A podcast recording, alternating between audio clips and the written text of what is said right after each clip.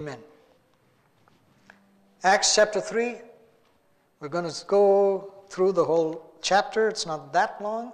And I've titled this message Giving and Receiving.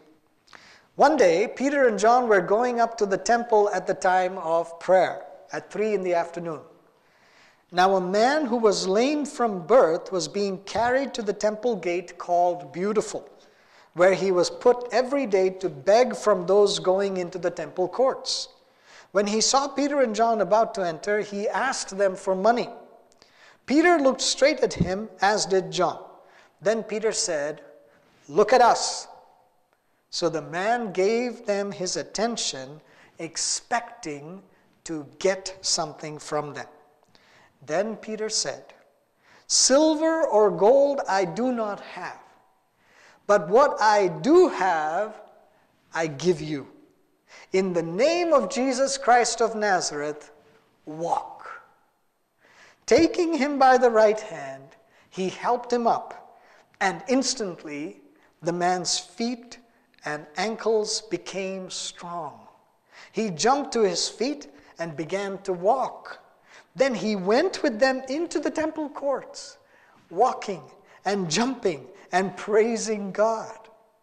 When all the people saw him walking and praising God, they recognized him as the same man who used to sit begging at the temple gate called Beautiful, and they were filled with wonder and amazement at what had happened to him. While the man held on to Peter and John, all the people were astonished and came running to them in the place called Solomon's Colonnade. When Peter saw this, he said to them, Fellow Israelites, why does this surprise you? Why do you stare at us as if by our own power or godliness we had made this man walk? The God of Abraham, Isaac, and Jacob, the God of our fathers, has glorified his servant Jesus. You handed him over to be killed, and you disowned him before Pilate, though he had decided to let him go. You disowned the holy and righteous one and asked that a murderer be released to you. You killed the author of life, but God raised him from the dead. We are witnesses of this. By faith in the name of Jesus, this man whom you see and know was and know was made strong. It is Jesus' name and the faith that comes through him that has completely healed him, as you can all see. Now, fellow Israelites, I know that you acted in ignorance, as did your leaders. But this is how God fulfilled what he had foretold through all the prophets, saying that his Messiah would suffer. Repent. Repent then and turn to God so that your sins may be wiped out, that times of refreshing may come from the Lord, and that he may send the Messiah who has been appointed for you, even Jesus. Heaven must receive him until the time comes for God to restore everything as he promised long ago through his holy prophets. For Moses said, The Lord your God will raise up for you a prophet like me from among your own people. You must listen to everything he tells you. Anyone who does not listen to him will be completely cut off from their people. Indeed, beginning with Samuel, all the prophets who have spoken have foretold these days. And you are heirs of the prophets and of the covenant God made with your fathers. He said to Abraham, Through your offspring, all peoples on earth will be blessed. When God raised up his servant, he sent him first to you to bless you by turning each of you from your wicked ways.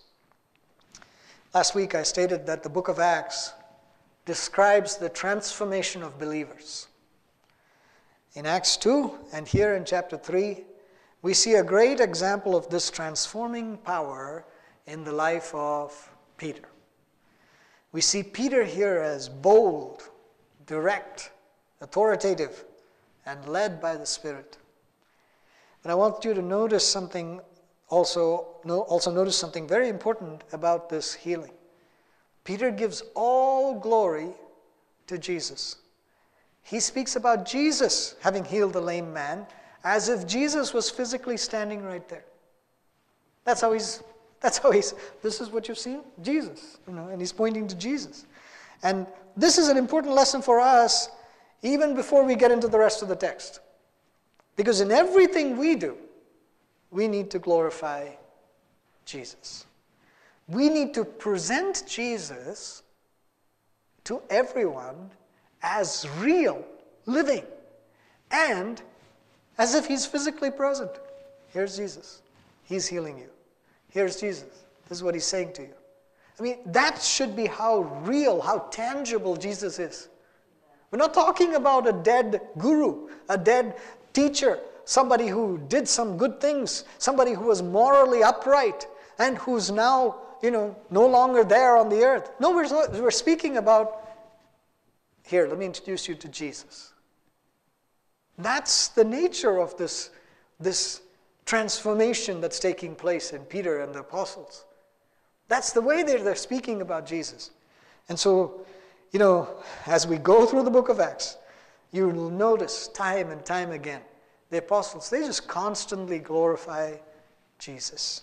The book of Acts is describing the continuing ministry of Jesus and the Holy Spirit. Right? All right, now so now back to the text and this first point that I want to make. We receive what we need. Acts chapter 3, verse 2 tells us that this man was lame from birth. Acts chapter 4, we'll, we'll see this next week, but Acts chapter 4, verse 22, just to see it, just to tell you about this in advance, Acts chapter 4, verse 22 tells us that this man was over 40 years old. So, after 40 years, this man who had learned to live with his disability, who relied on somebody else bringing him to a crowded place, the temple gate, so that he could beg for money, he had lost sight of his real need. He thought he needed money. So when Peter said, Look at us, he looked expectantly at Peter and John for money. What he received was not what he expected. He received his sight. I was going to call this point the lame man was blind. Because that was what was going on. He, when he was healed, it says he went walking and leaping into the temple courts. He didn't just run away somewhere else. And he didn't say, oh, that's great. But he went with them into the temple courts. Why? Because he wanted to praise God. His eyes were opened. And even, unlike all the people around him, this man understood what God had done for him. Some of you know of Joni Eareckson Tada. She's an artist, she paints, she's an author, she's a radio host, she's the founder of an organization called Joni and Friends. To date, at age 71, she has written over 40 books, recorded several musical albums, she has starred in an autobiographical movie of her life. She has served on a number of presidential committees. She's an active conference speaker, and she serves on the boards of a number of different organizations. Dynamic, all sorts of stuff. But Joni is also a quadriplegic. She's unable to use her arms or legs. She's paralyzed from the shoulders down and completely reliant on others to do anything. She has been in this state as a quadriplegic for 53 years. She broke her neck at age 18 in a diving accident. When Joni was paralyzed, she considered herself a Christian and had even read the Bible. In fact, she read the story of Jesus healing the paralyzed man in Luke chapter 5, that story that we went through. And she was sure that Jesus would do the same for her. So I want to read to you, and I want you to listen to how she describes, in her own words, what happened to her. She says, After I was paralyzed, I made the rounds at local healing services, following every spiritual or scriptural injunction that might qualify me for physical healing. Elders prayed and anointed me with oil, and I confessed more sins than I could recall. But when nothing changed, I plummeted into despair. My arms and legs remained unresponsive. Didn't God know I was lost without limbs that worked? Didn't He understand I was a strong athlete on the inside? Surely He knew I was the least likely candidate to enjoy life in a wheelchair. After the third healing crusade, my sister drove me home to our Maryland farm. All the way, I kept fuming. What kind of Savior, what kind of rescuer or healer would refuse the prayer of a paralytic? Especially a paralytic who claims Christ as her Savior. I felt bewildered and utterly lost. One morning I awoke early, looked around my shadowy bedroom, and decided I didn't want to get up. If I can't be healed, I thought, then I'm just not going to do this. I'm not going to live this way. I stayed in bed that day and the next and the following week. The despair was claustrophobic, and I finally whimpered, I can't live this way. I'm so lost. God, show me how to live. It was my first plea for help. Next came fresh days when my sister would get me up, plop a Bible on a music stand, and park my wheelchair in front of it. With a mouth stick, I would flip this way and that, trying to make sense of it all. I learned that the core of Christ's plan is to rescue us from sin. Our physical aches and pains and broken relationships aren't his ultimate focus.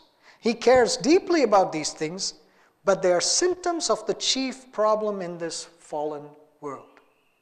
God's goal is not to make us comfortable. He wants to teach us to hate our transgressions as He grows our love for Him. I reread Luke 5, where Jesus healed the paralyzed man lowered by his friends through the roof. This time I studied the verses I had ignored. When Jesus saw their faith, he said, Friend, your sins are forgiven. The Pharisees and the teachers of the law began thinking to themselves, Who is this fellow who speaks blasphemy? Who can forgive sins but God alone? Jesus knew what they were thinking and asked, Why are you thinking these things in your heart? Which is easier to say, Your sins are forgiven, or to say, Get up and walk.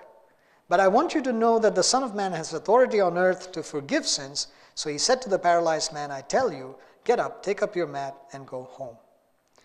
Jesus could heal the paralyzed man because, and only because, he had authority as the Son of God to forgive sin. It was the point he wanted to make with the Pharisees. For him, healing withered legs would take no more effort than setting stars and moons in motion. For Jesus, it's all merely finger work. That's in Psalm chapter 8, verse 3, where it says, You know, when I consider the heavens and the work of your fingers, the moon and the stars, which you have set in place. So Joni is pointing out that healing is just like, you know, finger work. But when it comes to forgiving sin, it was no easy effort for our Savior.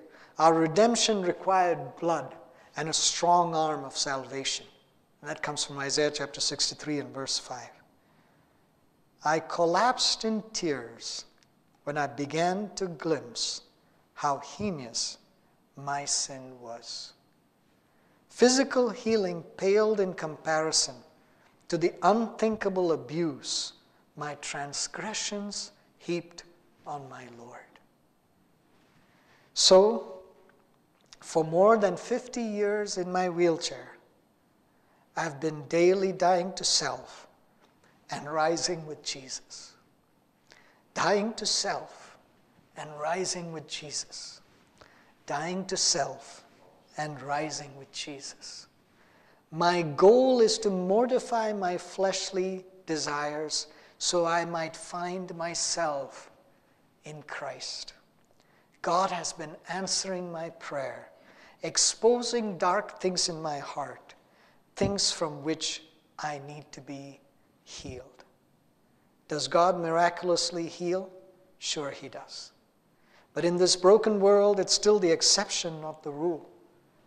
A no answer to my request for a miraculous healing, physical healing, has meant purged sin, a love for the lost, increased compassion, stretched hope, an appetite for grace, an increase of faith, a happy longing for heaven, a desire to serve, a delight in prayer, and a hunger for His Word.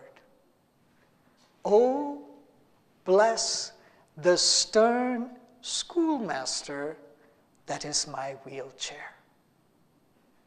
It's all to the praise of deeper healing in Christ. Whew. There can be situations in our lives that we think are hopeless. Maybe the barrier before you is very large and seemingly immovable. Maybe you've struggled with this issue for so long that you can't even remember what your life was like without it. Maybe you've been told that there's no way things can change and that you just need to be realistic. So you've done what you think you should. You've figured out how to cope, how to get by, how to get the help that you think you need. Or you've lashed out at God. You've given up. You've despaired of life. And all the while, the devil is thrilled that he can keep you from achieving your potential by derailing you from the purpose and plan of God. What we think we need is often not what we really need. In the case of this lame man in Acts 3, he was healed physically. In Joni's case, she was not healed physically. But no matter what the outcome, no matter what happens, what we need is that our eyes and our hearts are opened and our lives are transformed. We need this deeper healing in Christ. This morning, you know, as I share this, as I read this story, as you read these things in the book of Acts, and you hear the testimonies of the people around us today and living, you know, beside us, I trust that you will pay attention to what your real need is. The lame man thought he needed money. We think we need money. I'm not saying you don't need money. We think we need pleasure, comfort, convenience, a career that's mapped out, a future that is certain, an assurance that our children will do the right things. We need all these things because that's what we think. And we look to God with expectation for what we think we need silver and gold. These needs, Lord, these are the things that I need. This is what I want an answer for. This is what you need to say. This is how you need to demonstrate your power in my life. And if that doesn't happen, oh God, how could you do this to me? And God says, through his servants, through his word, through all the different ways that he can communicate with us. Now, by the way, God has the silver and gold too, but he says, What I have, what you need, is what I give. We receive if we are truly receiving from the Lord. And this month, as we give thanks, when we say, Oh, Look at all that I've received. We receive what we truly need. And so that's why when God calls us each to be transformed and then to be agents of that transformation in the lives of others, how do we do that? We give what we have. Verse 6 says Then Peter said, Silver or gold I do not have. But what I do have, I give you. In the name of Jesus Christ of Nazareth, walk. Taking him by the right hand, he helped him up, and instantly the man's feet and ankles became strong. Let me just tell you a very quick thing. It is very possible that this man was laid at this temple gate because there was high traffic for many years. Right? We're reading about an incident here of Peter and John going to the temple at this time of prayer. it's very, very possible that Jesus, when he was coming through and going to the temple and moving through there, had passed by this man lying there right by the temple gate. Why didn't Jesus do it at that time? Why didn't he just say, Oh, get up and walk? Because there was a timing, there was a purpose, there was a plan, there was a manifestation that was necessary of God's will. Not what we expect, not what we think, not the timing that we want, not the things that we think will happen. We say, God, we trust you. And so when Peter speaks to this lame man now, oh, we read this, I'll repeat it. As he's speaking to the people, things are happening. Things are happening. And we'll see in the next chapter, suddenly the church explodes. Why? Because the timing of God, the purpose of God, the plan of God is being fulfilled to give at the right time in the right way. This lame man received what he needed. Peter gave what he was supposed to give at the right time. When we hear the word give, and especially in the church, especially when somebody stands up in the pulpit and talks about giving, what do we think of? Money, silver and gold. And we say, silver and gold I don't have. I don't have enough for myself, even. I'm not going to give anything more. So when we think of giving, we think of silver and gold. But as I pointed out last week, our spiritual formation, how we mature as disciples of Christ, our discipleship maturities enable us to do a lot more than just give money. As we study the Word of God, as we live holy lives, as we learn about and then effectively communicate the gospel, as we demonstrate character, as we build community, as we serve and lead, and yes, as we manage money to give, save, and invest, there's a lot more in us to draw from to give out to others. It's not just, okay, here's my $10. All of this, God is maturing in us, building us up, filling us, doing this, so that from that we're able to give.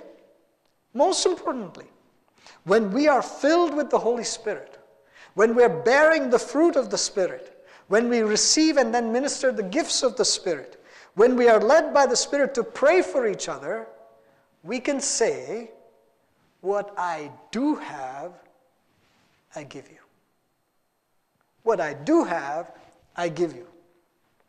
We can only give what we have.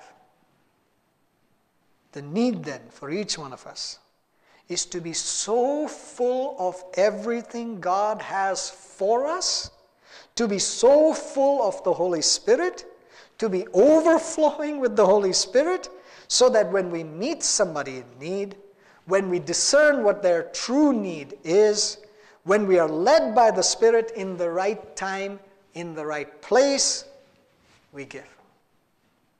We can give what we have if we have what is necessary to give. And so, when we give and we receive, we build community. We build community when we give and receive. In The Bible, you know, the, the, it, it, throughout the book of Acts, and we're going to keep looking at this, and we're going to keep coming back to this theme of the community that is built up, of the body of Christ that is built up, of the way in which each part of the body is helping the other. The reason that God does that, that He describes us as members or parts of a body, of a living organism, that depends on each part doing its work for the good of the whole, that's because He has created us to be in communities where we are interdependent and interconnected.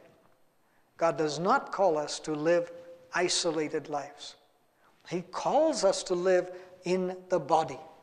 And in the body of Christ, He's calling us to interact with those that are in the world and saying to them, Let me tell you about this Jesus. Let me give you what I have.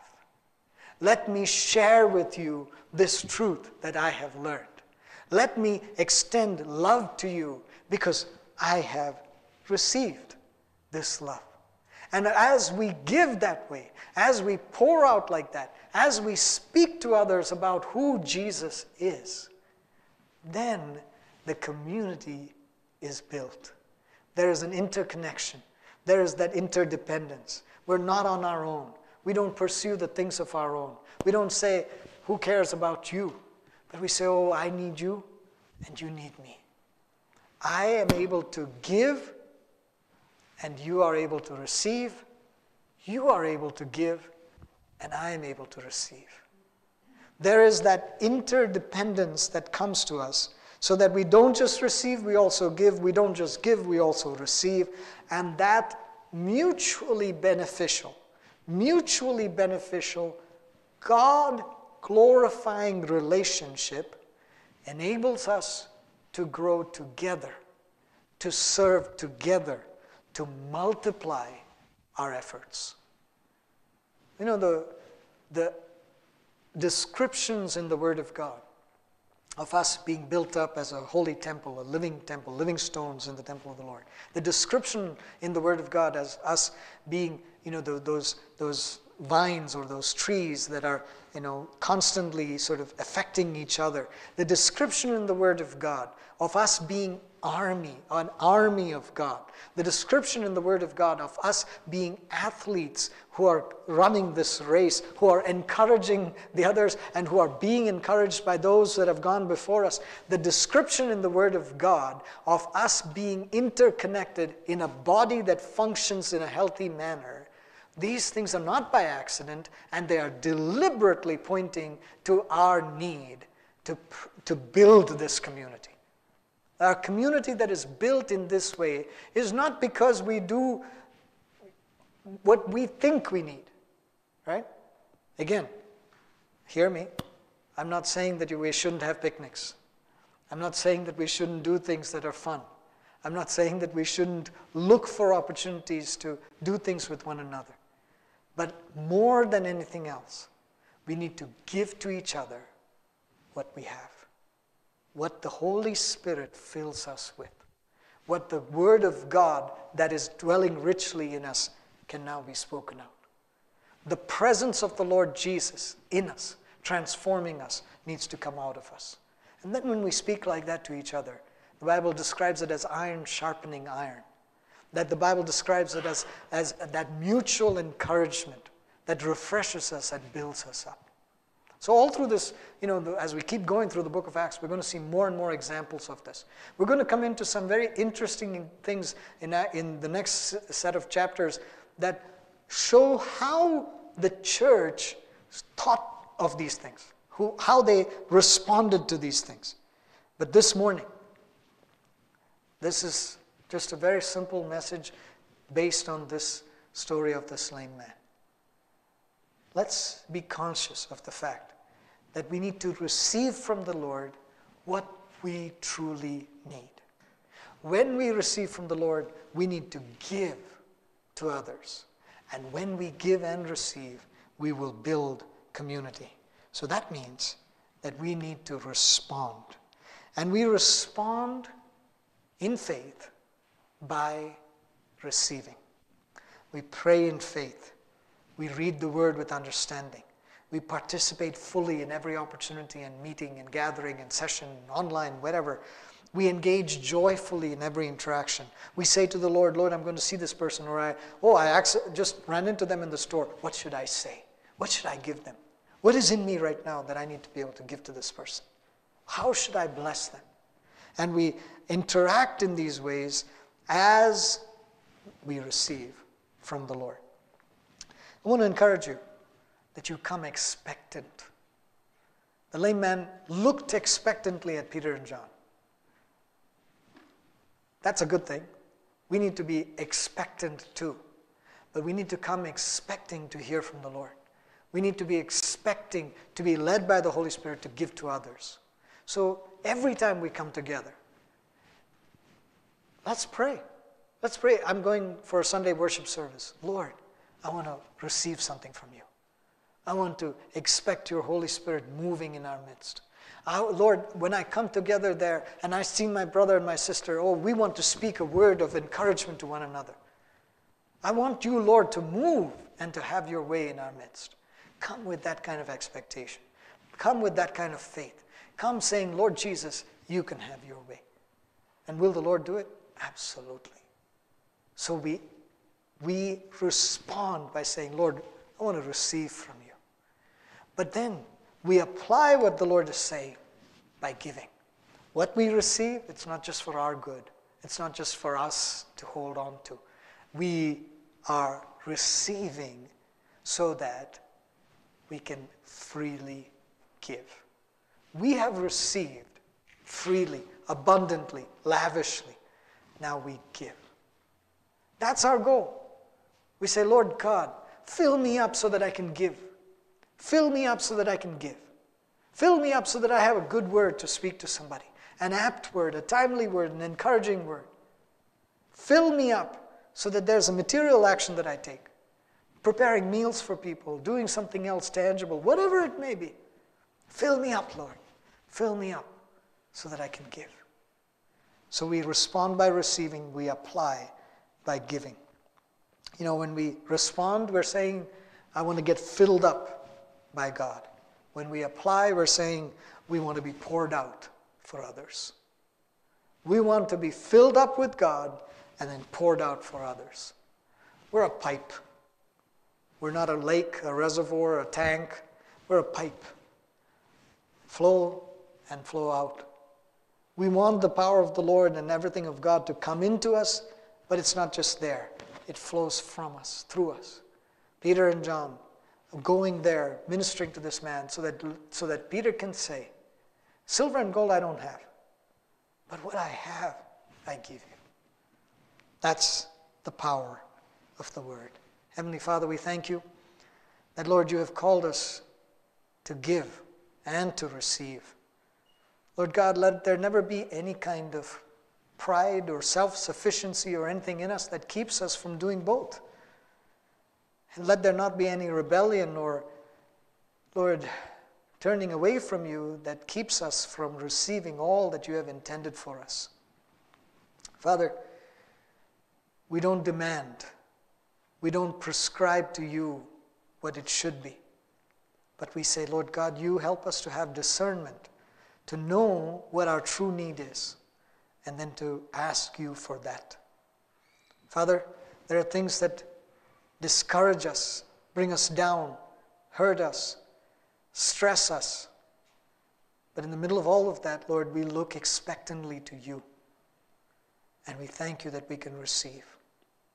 Father, we pray that each one of us would be built up in these days. Lord, that we would be so full of what you have intended for us, so full of your purpose and plan for us, so full of your gifts and calling in us, so full of the power and the anointing in us, so that, Father, we could freely give to others. Oh, Lord God, use us for that.